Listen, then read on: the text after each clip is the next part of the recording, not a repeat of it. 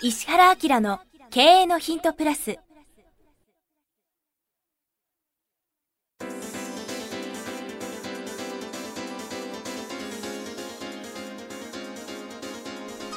ポッドキャスト石原明の経営のヒントプラスは勝てるビジネスモデルや売れる仕組みの作り方。経営者や起業家が持っておくべき能力とその磨き方。リーダーの育成や強い組織の作り方などについて経営コンサルタントの石原明がリスナーの皆様からのご質問に直接お答えする形でお伝えしていく番組です。企業を継続発展させるためのノウハウを提供する日本経営教育研究所がお届けいたします。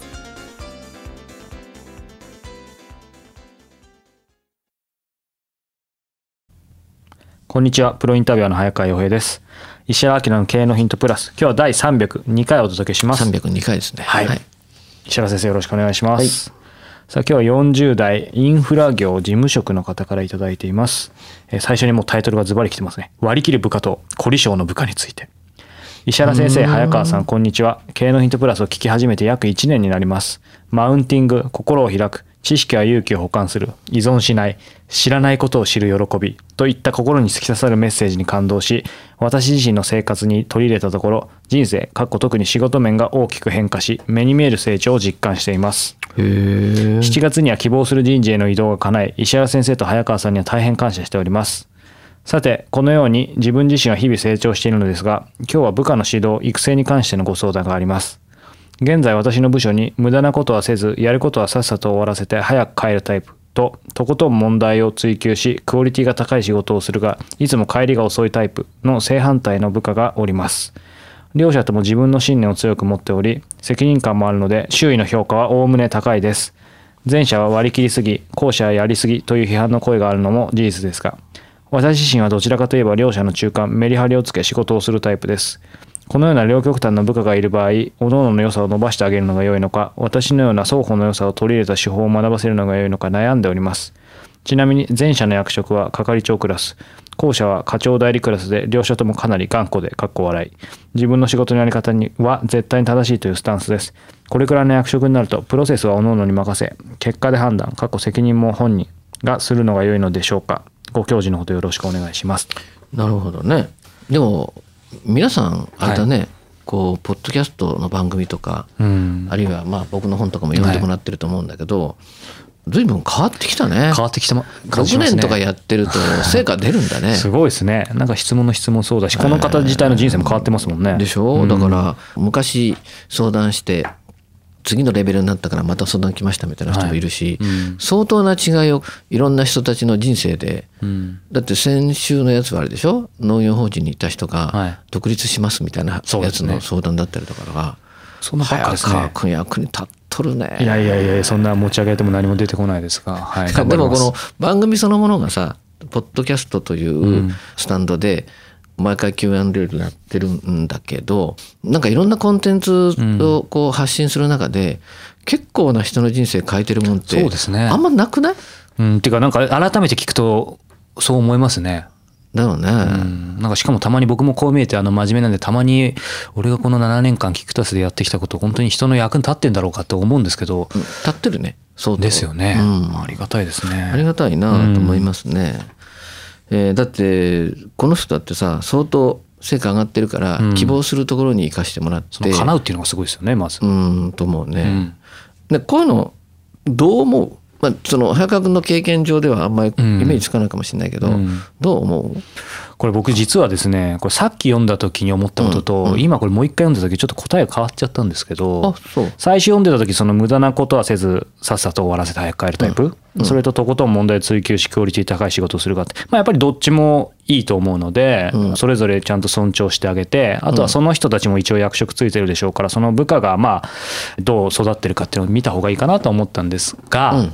ただこれシンプルに読むと無駄なことはせずやることはさっさと終わらせて早く帰るタイプっていうと、いやそれいいんじゃないかなと思って。うんうんだからそそれをきちんとまあもう一人の方を押し付けるのかどうかちょっと分かんないんですけど、経営的にはこっちの前者の方が間違いなくいいんじゃないかと。でその優秀な彼を、うん。まあその時間また独立の方にひょっとして走ってたらそれはそれで企業としては困るかもしれないですけどなんかこのタイプを増やしてもっと違うことにまた時間を優秀な人材を割いていくのかとかなんか、うん、無駄なことをしてないでちゃんとやってるんだったらそれが一番なのかなとはちょっと思っちゃいますけどね。なるほどな。個人のスーパーマンとしてはそのとことん問題を追求する人っていいかもしれないですけど企業の中では。うん。っていうのはちょっと思いました。まあでもあのほらみんながさあのメリハリしてうん。さっさと帰っちゃうっていうのも、うん全体がそっちに行ったらそれはそれで問題だよね。ね。だから両方にね。両方の良さがあってうん。あるわけじゃん。で彼から見ると両方の良さが分かって、うん。多分問題によってしつこくやったり問題によってサバサバしたりっていうそのメリハリがつけるので彼らの上司にいるわけだよね。そうですね。だからまあイメージとしては自分みたいになってくれたらいいなって言いながらも、うんやることに信念があるから、なかなか頑固だし多分これ2人ライバル関係にあったりすると余計難しいですよねそうですっていうこね。うんこういうの、まあ、いろんな手法とか方向があったりするんだけどね、うん。うんうんディベートってわかる？ディベート。ディベートはい。ある問題に対して正しいという意見で発言しなきゃいけないチームと、うん間違ってるっていう意見で発言しなくちゃいけないっていうチームに構成するわけですよ。うん、でそうするとお互いがそっち側で論点作んなきゃいけないと。はい。で最後どっちが勝ったかっていう判定をしながら、うんディベートって世界的な大会まであったりするのね。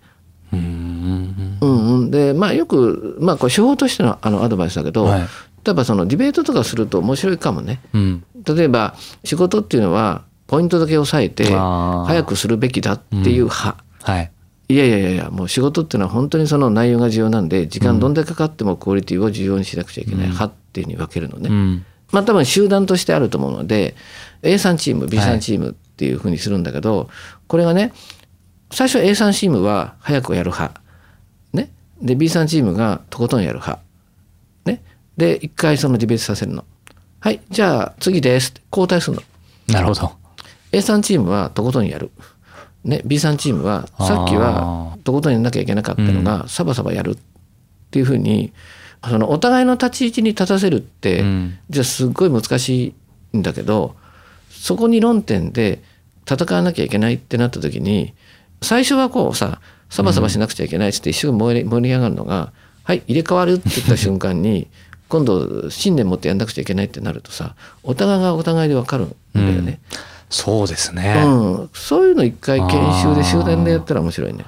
確かにそうすると全くこう一瞬混乱するかもしれないけどやっぱり見えなかったものって見えますよね。あそうあの三人称のこう理解させる時にたまに僕やらせてるのね、うんで例えば営業と販売ってね企業っていうのはね作るからいいものを作るから発展するんだっていう意見と、何言ってんだ売るからだよっていうのをがあるわけ。で最初はその製造と営業だから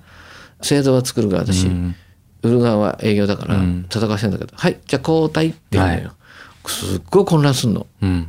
えちょちょっと待って。あ でもゲームとしては、うん。そっちの立場で物事を言わなきゃいけないんで、はいはい。無理くりでも何でもいいから理論展開をしなくちゃいけないっていうのをさ、これこう入れ子にしてやらせるとそうか。いや営業の人も実は大変なんだねとかさ。あいや物を作るって実はこういう観点で見ると僕ら全然気が付かなかったりみたいなのがあったりするのね。ー。そうするとディベートってまあね常々先生あのいろんなのでも展開されておっしゃってましたけどものすごい効果もあるしその費用対効果というか、全員例えばね配置転換するわけにいかないですからねディベートじゃなくてね。それに比べたらはるかに。そう。だからそういうふうにすると要するに相手の立場に立つっていうのが、まあその具体的に意見なくちゃいけないって勝たなきゃいけないからなるっていう意味でも非常に面白いですよね。そうするともう絶対自分は白だって思ってたものも、うん。まあそれは変わんないにしても、うん。やっぱりその黒に対しての接し方が全然変わりますよね。そうそうそうそう。ん。うん。まあ、例えば、まあ、そういうことね。あともう一個としては、この人人事の人なんで、何考えるかっていうと、まあ、査定とかそういうとかあるじゃない。で、こっから先に何々さんがもう一個役職を高めなきゃいけない時にどういう視点を持ったらいいですかっていうふうに逆に聞いてみて、はい。実はその中にも、サバサバじゃあ難しくなるよねっていう話が出てきたり、うん。そこまでいいものを作ってもそこまで時間かけちゃったらまずいよね。ってもう一個上に行けないけど、うん。大丈夫なのっていうような観点で、うん。面接の時にもう一要するに人間ってどうやって動くかっていうとゴールをきちっと設定してそのためにここを直せば OK なんだよねっていうふうにそこがその何ていうんですかね見えればはい。治るわけですよ。うん。そうするとこれも一つな何やってるかって言ったら認証を上げてるっていうか、うん。視点を高くさせてあげて高いところから自分を見させるっていう訓練になるはい。わけじゃんか。うん。そこで「あそうか」って。もう頑固なばっかりがいいわけじゃないなみたいなさ、っうん。ていうような感じなんで多分そのこの立ち位置をずらすか上げるかみたいな刺激みたいなことをうん。人事としてするっていうのが多分一番面白いんじゃないかな。うん。そうかじゃあまあそういう意味では今回の質問このまさにディベートぴったりですね。そうそう。うん。うん。うん。じゃあまずそれを実践してみてください。ということで今日は302回40代のインフラ業の方からいただきました。石原先生ありがとうございました、はいありがとうございました。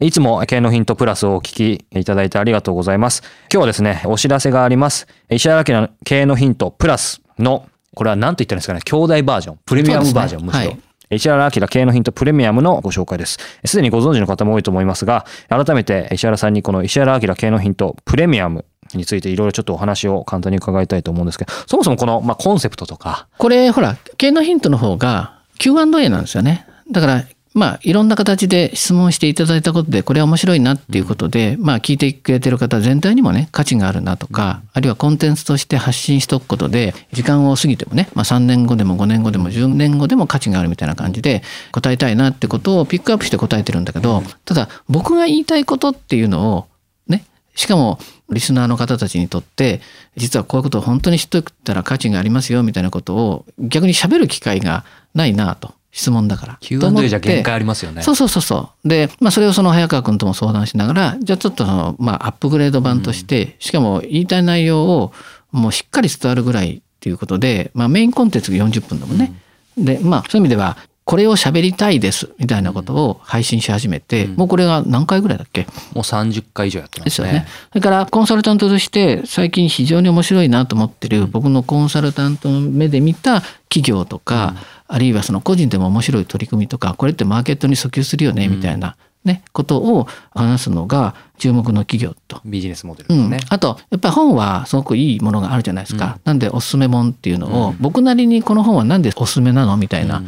過去にあの絶版になってしまった本を紹介して、絶版マーケットですっげえ金額になっちゃったと思いましたけど。ね。はい、そんなのも含めて、最近ってね実は本ってみんなネットで買っちゃうんですよ。でネットで買うのはいいんだけど知ってる本を買うわけですね。だから知識の深掘りはできるかもしれないけどやっぱり本はどっちかっていうとさ書店で買ったりしよね。うんわーっと見渡しながら本が自分を読んでるみたいな感じで違う分野とか全く読まない領域のことにもちょっと刺激してあげたいなみたいなことも含めておすすめ本っていうのをそういう観点で出してるんでね。そうですね。なので、この経営のヒントプレミアムはメインコンテンツ。まあ、あの、石原先生がしっかりね、40分話す。そうそうまあ、つまり、えっ、と、どこにいても聞けるその音声の、まあ、セミナーというか講演、深い話を聞けるっていう感じですよね。だからまあタイトルがバーってあるので、お試しどっか一個聞いてもらうと、事の重大さとかさ、はい。深さがわかると思うので、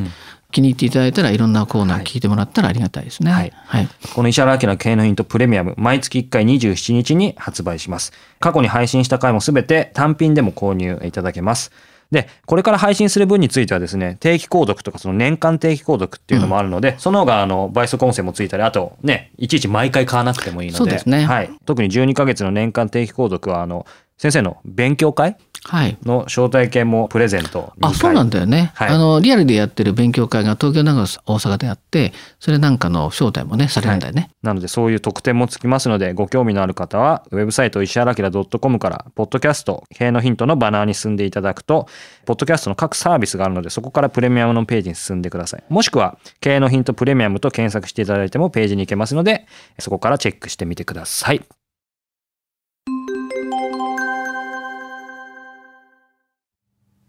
番組よりお知らせがございます。当番組は第1回より無料で公開しておりますが、番組回数の増加により、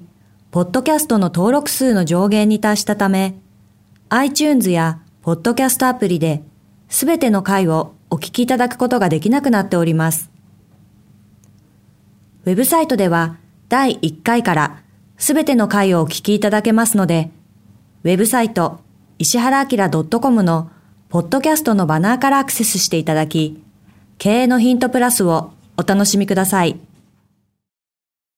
今日のポッドキャストはいかがでしたか？番組では石原明への質問をお待ちしております。ウェブサイト石原明 .com にあるフォームからお申し込みください。URL は